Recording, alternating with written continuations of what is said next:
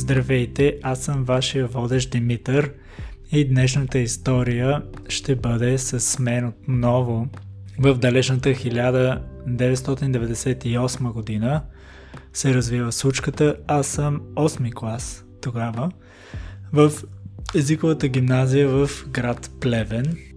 Като по принцип в езиковата гимназия има подготвителни, подготвителни класове. Повечето хора отиват на подготвителен клас, след като са влезли в тази езикова гимназия. Съответно, може би ми случи в други градове е така, но в моя случай аз бях руска паралелка, руски и английски, т.е. първи език руски, втори език английски. И ние обаче нямахме подготвителен клас, т.е. ние си учихме редовен 8 клас, а пък останалите класове от моята паралелка си учиха седми, подготви... по-скоро осми подготвителен клас.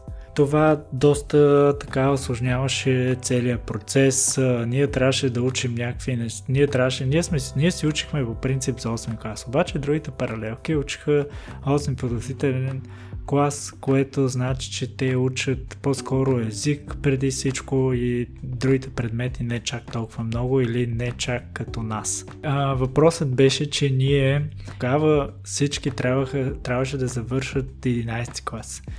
Но ние трябваше да завършим. Ние мисля, че бяхме първата паралелка, която завърши 12 клас.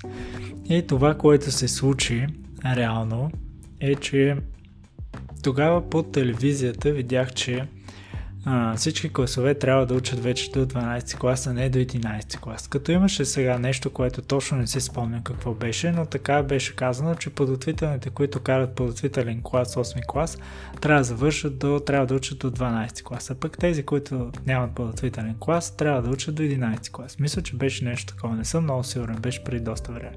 Но идеята е следната. Аз го гледах това нещо по телевизията, тогава не знам как, смисъл знам, но да, имах интернет.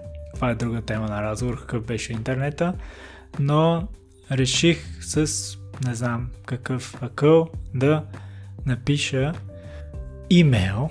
Значи тогава имейла беше нещо много така неразвито, да не кажа почти неразвито. Моя имейл беше нещо от сорта на Gym8 Soccer 98 или нещо такова, доколкото в Yahoo беше моя имейл, ако не се лъжа. Вече няма такъв имейл, така че не пишете на този имейл, няма да ги получа имейлите.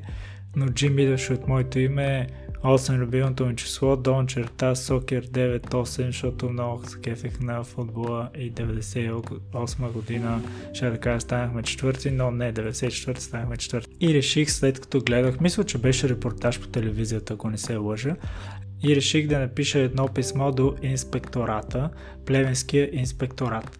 Като забележете писмото беше имейл, и беше адресирано до инспектората, като беше написано на латиница, не беше дори написано на кирилица, беше написано на латиница, в което обяснявах как стоят нещата в моят клас и в моята паралелка.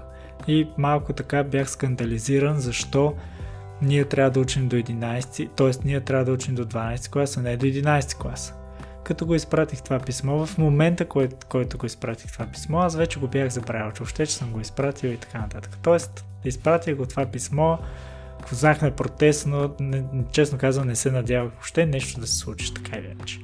Но цялата история идва от там, че по повод на предната ми история, където изпратих също имейл под формата на молба или не знам аз какво точно се случва, но просто исках да кажа, че явно нещата си все пак има някакво движение, ако се изпрати имейл до някаква държавна структура, нещата все пак се, може би се случват. Някъде след около седмица, нямам голям спомен точно след колко време, но със сигурност беше след няколко дена, както си върва из коридорите на моето училище, директора ме спира, казва ми, аз пак се чудя какво съм направил, за да ме спира, казва ми а, какви са тези имейли, които си писал, аз съм за какви имейли става на въпрос, много ясно, аз както казах в момента, в който го изпратих имейл, аз вече бях забравил, че съм го изпратил този имейл. И той ми казва, ами, в...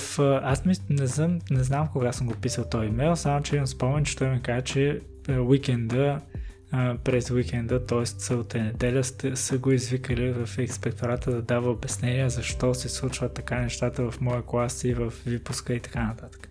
При което той беше много недоволен от цялата ситуация, която се беше случила и ми беше казал тогава, ако има някакви други неща или други проблеми, моля се, обръщай се първо към мен, а не пиши имейл на инспектората. И тогава ми беше много странно, много смешно ми беше станало, защото реално погледнато не съм очаквал нещо да се случи, а явно нещо се е случило то нищо не се случи така или иначе, защото в крайна сметка нищо не се промени от цялата история.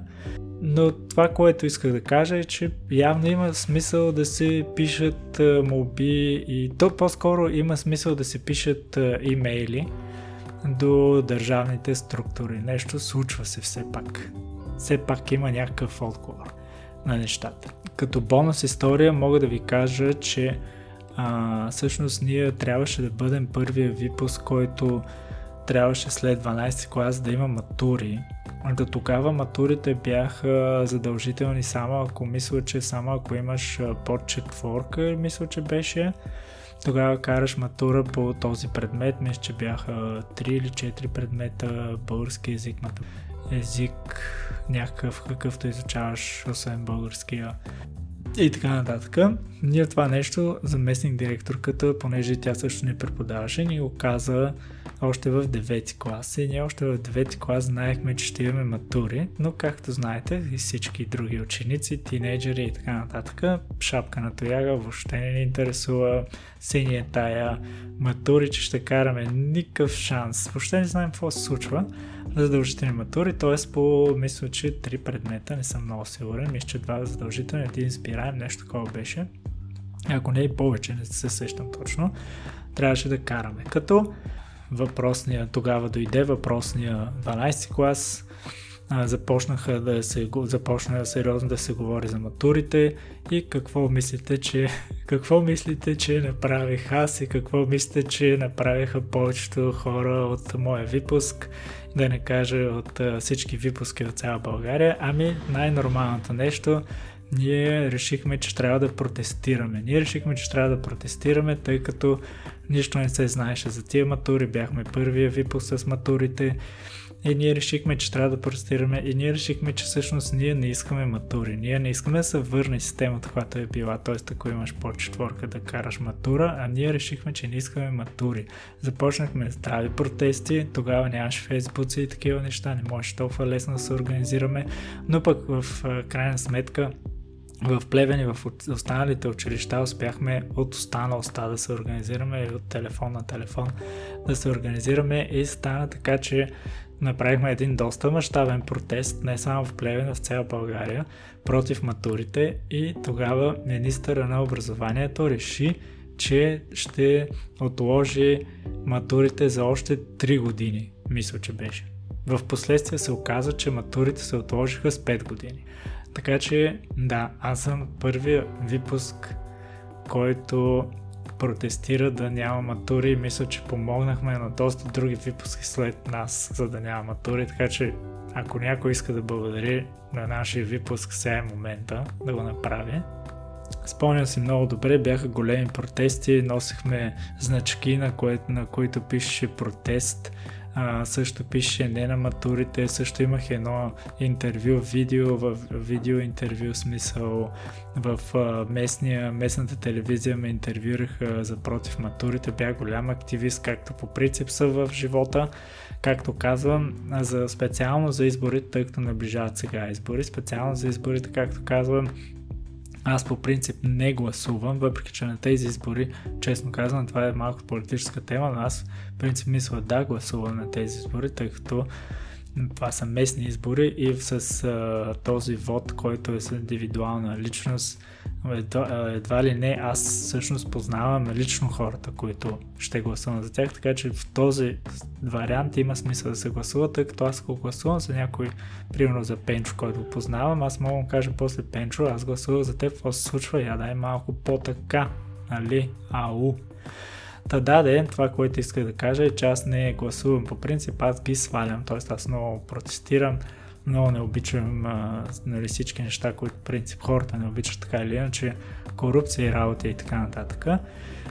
Аз тогава смятах, че това беше несправедливо и протестирах супер здраво.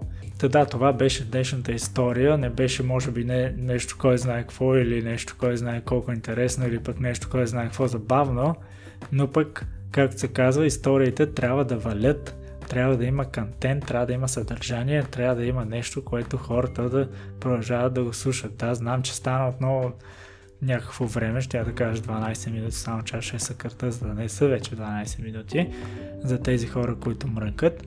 Искам да кажа само, искам от все сърце да благодаря на хората, които ми оставиха класови съобщения. Те са хиляди, милиони да не кажа.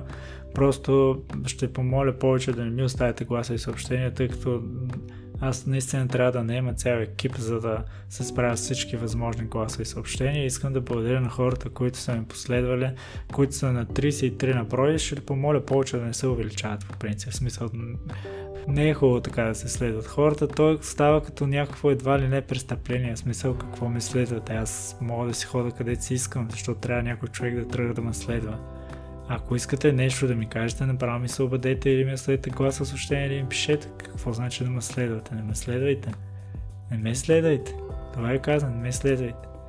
И другото, което иска да кажа е, че много се надявам в бъдеще, в близко бъдеще да имаме и първото интервю, за където ще говорим за най-различни неща, най-интересни неща. Така че да, както се казва, останете настроени за следващото предаване или по-скоро до следващото предаване.